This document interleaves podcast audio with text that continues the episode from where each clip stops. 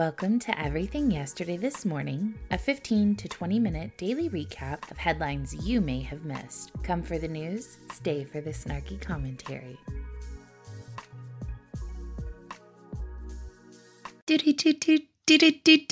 Good morning and welcome to Monday's edition of Everything Yesterday This Morning. I'm your host, literally Heather. I hope that you guys had a wonderful weekend. I hope you're ready for this Monday. Um, thank you so much for tuning in, you amazing, loyal human beings. Uh, to start the morning off, of course, I have to start you guys with the Palmetto State Armory deal of the day. It is a Ruger 22 LR pistol in black, which is regularly $549.99, but it's on clearance for $299.99. The link is in the show description. This pistol is a favorite for many people, and that's a heck of a deal.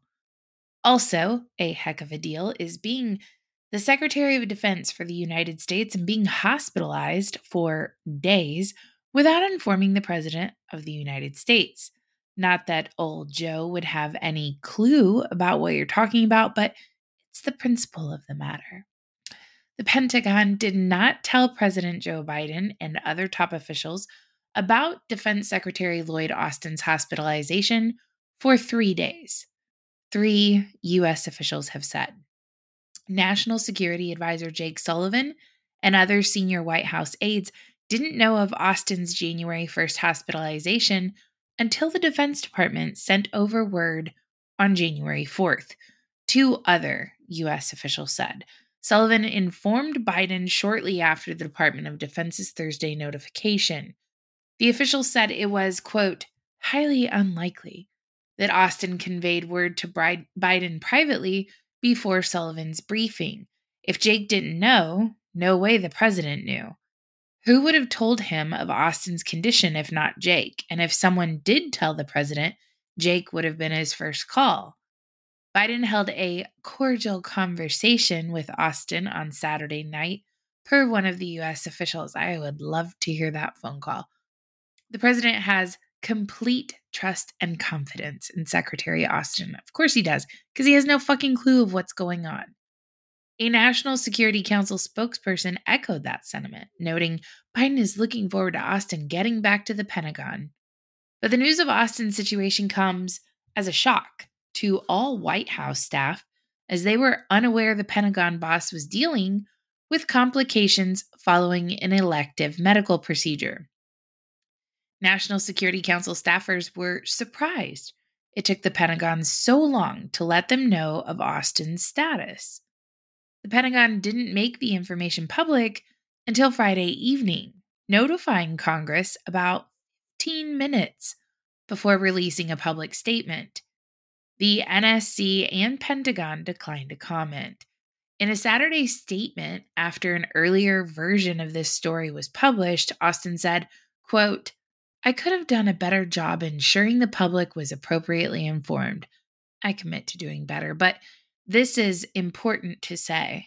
This was my medical procedure, and I take full responsibility for my decisions about disclosure. Funny, he didn't have a problem imposing medical procedures on his soldiers at the behest of Big Pharma and being nosy AF as to whether or not they complied. Chuck Hagel, the former senator who served as defense secretary during the Obama administration, said the Pentagon absolutely had to let the NSC know about Austin's condition and whereabouts. The NSC is part of your team, it's part of the family, he stated during a brief interview. The president has to know where his cabinet members are at all times. Tom Cotton, who is a senator out of Arkansas, and a member of the Senate Armed Service Committee, said in a statement that Austin, quote, must address promptly why the White House wasn't informed of his hospitalization for days. Senator Roger Wicker, who is also a Republican out of Mississippi, and the Senate Armed Service Committee's top Republican, called Austin's silence unacceptable and demanded a briefing on the matter. Austin spent four days in the intensive care unit. On Friday evening, as many people were turning toward their weekends, Department of Defense spokesperson Major General Pat Ryder announced that Austin had been hospitalized since January 1st. His deputy, Kathleen Hicks, partially assumed some of his duties from January 1st until January 5th, when he resumed his full duties, according to one senior DoD official. But Austin's hospitalization was a closely guarded secret, kept from even senior Pentagon officials and congressional leaders until just before the public statement. Some Pentagon officials only learned of Austin's situation through Ryder's news release. One of the Department of Defense officials said their office was told by Austin's aides that the secretary was working home for the week. While Austin remains hospitalized, so I just want you guys to understand he's, quote, resumed full duties, but he's still hospitalized. The U.S. is working through options for responding to attacks by Iranian backed militias across the Middle East. Several American destroyers are currently in the Red Sea, where they've shot down dozens of attack drones and ballistic missiles launched by Houthi rebels. In Iraq and Syria, U.S. ground forces are fending off over 120 missile and rocket attacks. But everything's under control, guys. In other Biden administration failures, a TSA director has been arrested after forgery and exploitation of a family member with dementia was discovered. He really knows how to pick them, doesn't he? First, a luggage stealing asylum candidate to handle our nuclear disposal, and now this. TSA Assistant Federal Security Director Maxine McManaman, ooh, what a name, was detained in Atlanta by U.S. Customs and Border Protection and has been arrested after forging a quit claim deed to exploit a family member with dementia. The investigation determined that on December 5th, 2022, a quitclaim deed was prepared by Maxine McManaman and stated that the grantor was listing Maxine McManaman and Delroy Chambers as the grantee, the statement continued. McManaman attempted to use the quitclaim quit claim deed to transfer the home of an elderly relative with dementia to her and Chambers. Officers detailed that the relative of McManaman, whose signature would have been on the quit, quit, quit claim, could not have possibly been real because of the date specified, since the relative was determined to be in Atlanta, Georgia on that date. According to McManaman's LinkedIn page, she has been working at the TSA for 21 years and was recently promoted to director as of June of 2023. Chambers had been previously arrested in Port St. Lucie on December 20th of 2023 with counts of elderly abuse, forgery, and simple neglect of an elderly person. He is currently out on bond and is an immigrant from Jamaica according to his social media. Just winners, the lot of them. Back in November, California passed a new law that will mandate kindergarten through 12th grade students learn media literacy as part of their modules plan. It's recently gone viral on social media because it goes in effect this month, so I figured I'd talk about it a little bit today. The bill is designed to help students in identifying false information online. It's Bill number 873 if you want to look it up, and requires media literacy content to be incorporated into mathematics, science and history, social science curriculum frameworks. The bill begins this month, expands on previous laws requiring that the State Department of Education post resources and instructional materials on media literacy, on its website for school districts to ask access. You know, the sad part is you guys are wanting to implement media literacy. You probably should just focus on actual literacy because most of your kids can't read. Such states States such as New Jersey, Illinois, and Delaware also require media literacy lessons for students. Berman said on his website at least 18 state legislatures have made steps to prioritize media literacy education in schools. Massachusetts based organization uh, called Media Literacy Now. Oh boy, I'm going to look into that. Pushes for media literacy education in schools. Shocker. The pe- I wonder how much money they're getting to write the programming for this. The people lying will now be responsible for guiding discernment. I don't see how this could possibly go wrong. The bill to incorporate media literacy was introduced in uh, February of last year, largely because legislator legislators, I cannot fucking talk today, want to make sure students can ask and answer questions about the moral obligations and ethical standards regarding what appears on social media networks and digital platforms. The bill's text states that explicitly. With so many young people online, more than 90%, legislators and social media will continue to reach and influence them. But wait a minute.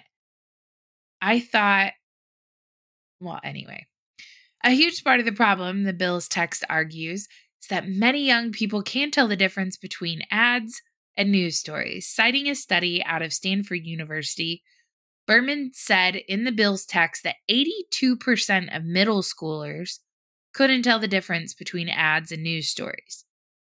On his web- website, he also cited a 2019 Stanford University study in which more than half of the high school students surveyed thought that a grainy video that claimed to show ballot stuffing was, quote, strong evidence of voter fraud in the United States. The video, however, was filmed in Russia. Berman is the individual who introduced this legislation, by the way. I think I said his name, but I didn't tell you who he was. And with misinformation on the rise, the bill will seemingly give legislators a way to combat online misinformation and its interference with democratic decision making and public health. So you mean like telling us to wear the masks or not wear the masks, or telling us that if we didn't get this shot, we were going to die or kill everybody's grandmas, or telling us that it was going to stop the spread, telling us that you were only going to shut us down for 15 days, telling us that Donald Trump was a Russian plant with the Kremlin in the 2016 election when actually our own government was spying on his campaign. Do you mean those types of of of things? Like I, I'm just trying to make sure that I understand at this point. California's law received bipartisan support and will ensure that students as young as kindergarten will be introduced to media literacy in some form. What media literacy with younger students looks like may involve asking questions, said McNeil from Media Literacy Now. Who created this? She said. What is it telling me? What does it want me to do? What I used to do with my kids before they were in kindergarten is to ask them about a toy commercial that they're seeing and the toy packaging that they're seeing. Does that toy really do that? She said California's plan looks promising largely because it includes frameworks that will help shape state resources. uh, it's always about the money. This state will vet these resources and put funding towards teacher training, she said. California's most recent steps aren't just about the news, she said. Oh, good. I'm hoping your next steps are to work on all those kids saying that Osama bin Laden was right. I think a big part of this is social media, she said. This is about who's contacting me on social media. When I put a message out on social media, what does that say about myself? There are also social media issues involving bullying, dangerous challenges, and in many cases, sexual extortion of teenage boys, she said. Oh. Do you mean from the female teachers? Yeah, I'm noticing that's becoming a huge problem too. She would like to see legislators tackle evaluation mem- measurement and look into how students are learning media literacy, where it's being taught, which school districts are doing a good job at it, and where more attention is needed. We have a responsibility to teach the next generation to be more critical consumers of online content and more guarded against misinformation, propaganda, and conspiracy theories. He said, Oh, so in other words, you need more control over the kids so that their parents can't be the ones to teach them. In addition, this instruction will help students be more responsible digital citizens, more intentional about what they put online, and better understand online safety and privacy. Yeah, teaching them that the mainstream media lies more than anyone would be a good first place to start. In a story that I thought was not real, after an eight month delay, a rocket is set to release the remains of 330 people, including George Washington, John F. Kennedy, and Star Trek cast, into outer space in a quote, permanent memorial today. The spaceship will then take the remaining 268 capsules over 185 million miles into deep space where they will orbit the sun forever. I've had a lot of firsts in my career, but this will be the first commercial deep space space mission ever done, and hopefully it will be the first of many, many more over the next few centuries. That was Celestis CEO and co-founder Charles Chafer. The celestial payload will be filled with luminaries. An anonymous donor contributed hair samples from former presidents George Washington, John F. Kennedy, and Dwight D. Eisenhower. Who who is anonymously collecting dead presidents' hair? Partial remains of late Star Trek cast members uh, Nichelle Nichols, who was Lieutenant Uhura, uh, oh, no, James Doohan. Can you tell I'm a Star Wars girl, not a Star Trek girl? Don't tell anyone though, it'll be our secret. James Doohan, who was Scotty. Scotty, beat me up, Scotty. I do at least know that. And DeForest Kelley, her Dr. McCoy, will also be on board. The mission will also send the show's mastermind, Roddenberry, and his wife and actress, Majel Barrett Roddenberry, into deep space. We flew Gene on our very first mission in 1997, and Majel came to be a part of it. And she said to me, When it's my time, I'd like you to fly Gene and I together on a deep space mission. And me, being 28 years old at the time and having no reason to believe we couldn't do it, I said, I'd be happy to do that, he recalled. So, not only is the launch a culmination of all our work to date, it represents the fulfillment of a promise that I made, Chafer continued. The flight will also fulfill Upper West Side based sculptor and painter Louise Kaish's lifetime wish.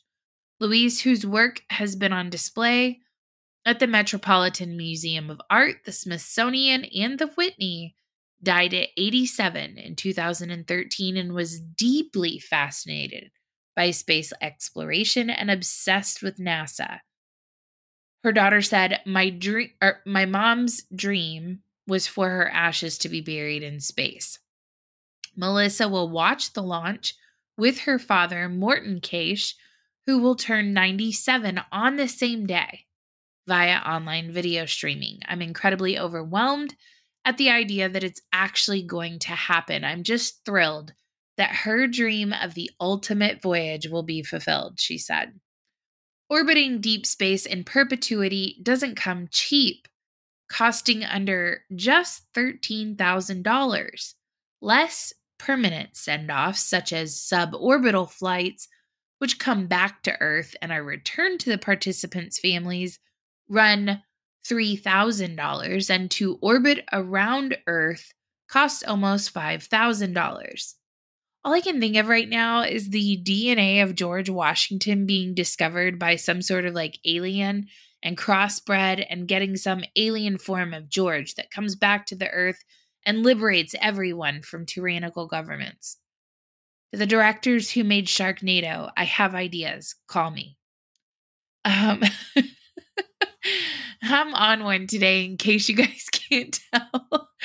Um, Anthony Fauci will give testimony to the House Oversight Committee as part of its investigation into how the crisis was managed.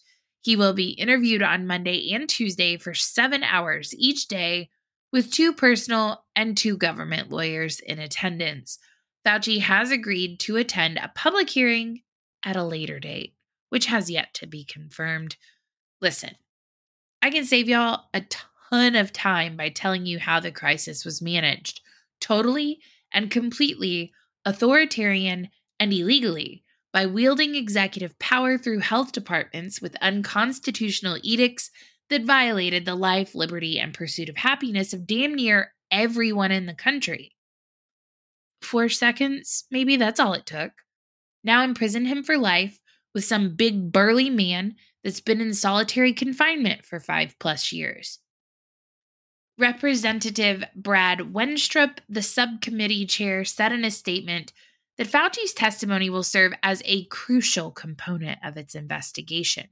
It's time for Dr. Fauci to confront the facts and address the numerous controversies that have arisen during and after the pandemic, the Republican from Ohio said. Americans deserve trusted public health leaders who prioritize the well being of our people over any personal or political goals. Well, now that's the pot calling the kettle black. We all know you're not going to actually do shit as a result of your investigation, but I hope you feel better virtue signaling. The House Oversight Committee noted previous accusations made against Fauci, including that he attempted to obfuscate, obfuscate. I'm like, I'm in the inability to speak. And when the word obfuscate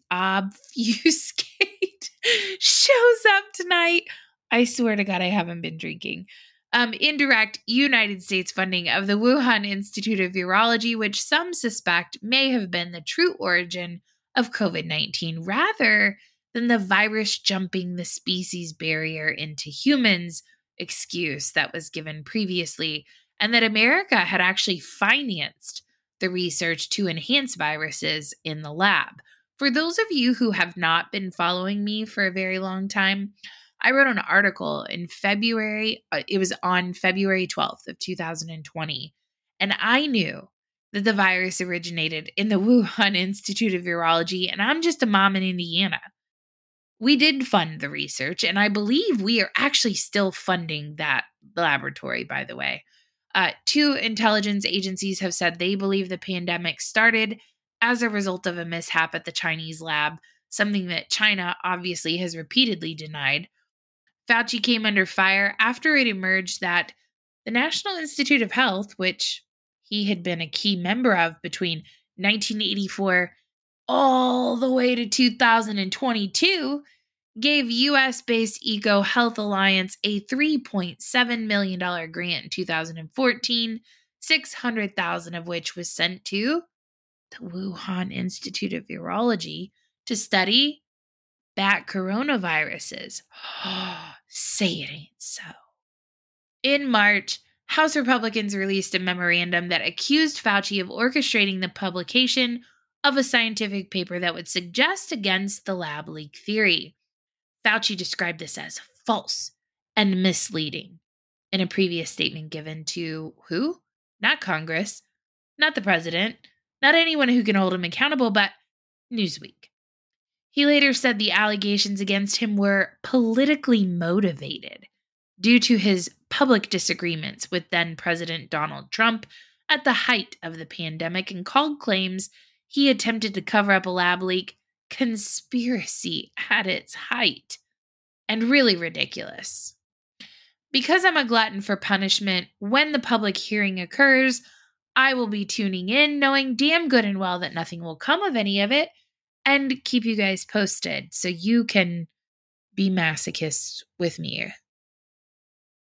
Your craziest news story of the weekend is about an Alaskan Airlines jetliner that blew out a portion of its fuselage shortly after takeoff, three miles above Oregon late on Friday, forcing the pilots to make an emergency landing as its 171 passengers and six crew members donned oxygen masks. As a result, federal officials on Saturday ordered the immediate grounding of some of Boeing's 737 MAX 9 jetliners until they are inspected. The required inspections take around four to eight hours per aircraft, and affect about 171 airplanes worldwide.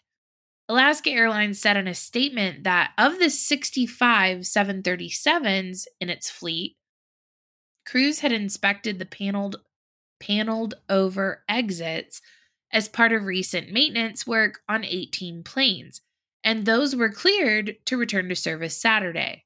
Inspections for the remaining aircraft were expected to be completed in the coming days. Thankfully, no one was seriously hurt as the depressurized plane returned safely to Portland International Airport about 20 minutes after departure. Authorities are still looking for the door from the paneled over exit and have a good idea of where it landed near Oregon Route 217 and Barnes Road in the Cedar Hills area of West Portland. National Transportation Safety Board Chair Jennifer Homendy said at a news conference late Saturday if you find that, please, please contact local law enforcement, she said. Nah, fam. Some homeless man has already acquired said door, propped it up next to his tent for some added feng shui. It was extremely lucky that the airplane had not yet reached cru- cruising altitude when passengers and flight attendants might be walking around the cabin, Homendy said. No one was seated in the 26A and B where the door plug is. The aircraft was around 16,000 feet and only 10 minutes out from the airport when the door blew, she said. Now, I will say, of everything I've read so far about this situation, this one is the one that set off alarm bells for me, or at least a little bit. Every flight that I've ever traveled on, those seats are encouraged to be manned in the event of an emergency landing and needing someone to operate the door. The flight attendants would even go up and down the aisles and request someone to take those seats if they weren't occupied. For both of those seats to have been empty on an otherwise full plane, based on the videos I've seen circulating, is odd to me. Um, I not for some like grand conspiracy theory, but it is interesting, I guess because um, those seats also provide a little additional leg room. So traditionally, people appreciate those seats. Um, I did Google this, and it says they don't need to be occupied, although some airlines prefer it. So, in case of an emergency, the exits can be opened faster. So, I was right about that part. I guess I've just always traveled on the airlines that pre- preferred it. Um, the headrests were gone on seats 26A and 25A, and 26A was also missing part of its seat back. There were also clothing items strewn about the area. There's not been a major crash involving a U.S. passenger carrier within the country since 2009, when a Colgan Air flight crashed near Buffalo, New York, killing all 49 people on board and one person on the ground. They must have been enemies of Hillary Clinton. Uh, in 2013, I'm sorry, guys. In 2013, an Asiana Airlines flight arriving from South Korea crashed at San Francisco International Airport, killing three of the 307 people on board. Passenger Evan Smith said a boy and his mother were sitting in the row where the panel blew out and the child's shirt was sucked off of him and out of the plane. You heard a big loud bang to the left rear, a whooshing sound, and all the masks dropped instantly and everyone got those on. Homendy could not confirm reports that anyone had a shirt sucked off by the depressurization or provide details yet about what happened to those sitting close to the blown out uh, fuselage. Homendy and investigators from the NTSB arrived in Portland on Saturday to begin an investigation that is likely to last months. Alaska Airlines CEO Ben Minuch, Minuch, Minasucci, Minucci said the inspection of the company's 737-9 aircraft could take days to complete. They make up a fifth of the company's 314 planes. The aircraft involved rolled off the assembly line and received its certification just two months ago, according to online FAA records. It has only been on 145 flights since entering commercial service on November 11th. The flight from Portland was the aircraft's third flight of the day. Lucky, lucky. um, last but not least, I'm sure you'll be so excited to know that congressional leaders have reached a 1.66 trillion with a T deal on US spending. The news was jointly announced on Sunday by Chuck Schumer, the Democratic Senate Majority Leader, and Mike Johnson, the Republican Speaker of the House. The agreement comes less than two weeks before a budget deadline, and several Republican hardliners cast doubt on whether the framework could be passed in time. Funding for several parts of the federal government is set to run out on January 19th, and for others on February 2nd. Unless the two sides can hammer out a more detailed budget bill, any final deal will need to be passed by the Democrat controlled Senate and the Republican controlled House and signed into law by Joe Biden.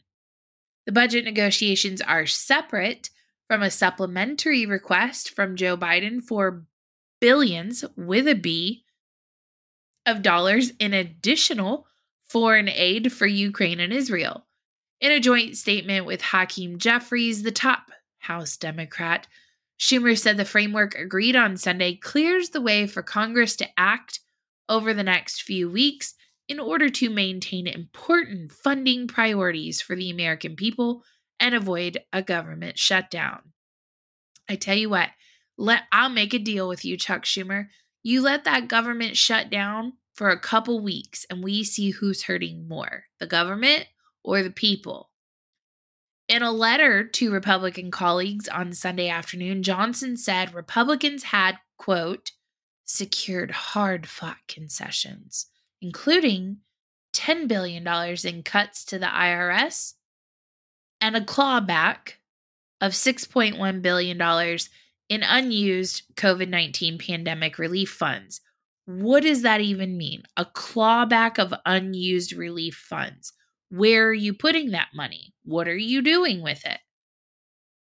The result is real savings to American taxpayers and real reductions in the federal bureaucracy, Johnson said. Biden also welcomed the news, saying in a statement that the funding framework, quote, moves us one step closer to preventing a needless government shutdown and protecting important national priorities. But the deal has already come under attack from hardliners in Republican ranks who have pushed for steeper budget cuts and could wield outsized influence over the process. It's even worse than we thought, the conservative House Freedom Caucus said in a social media post late on Sunday. This is a total failure, Chip Roy, a Republican congressman from Texas called the framework terrible and said it gives away leverage. As usual, we keep spending more money we don't have, he added. Republicans control the House by a razor thin margin after the departure in recent weeks of several members of Congress, including former Speaker of the House Kevin McCarthy. McCarthy was ousted as Speaker in part due to fellow Republicans' distaste for a deal he struck last year with Biden on government funding.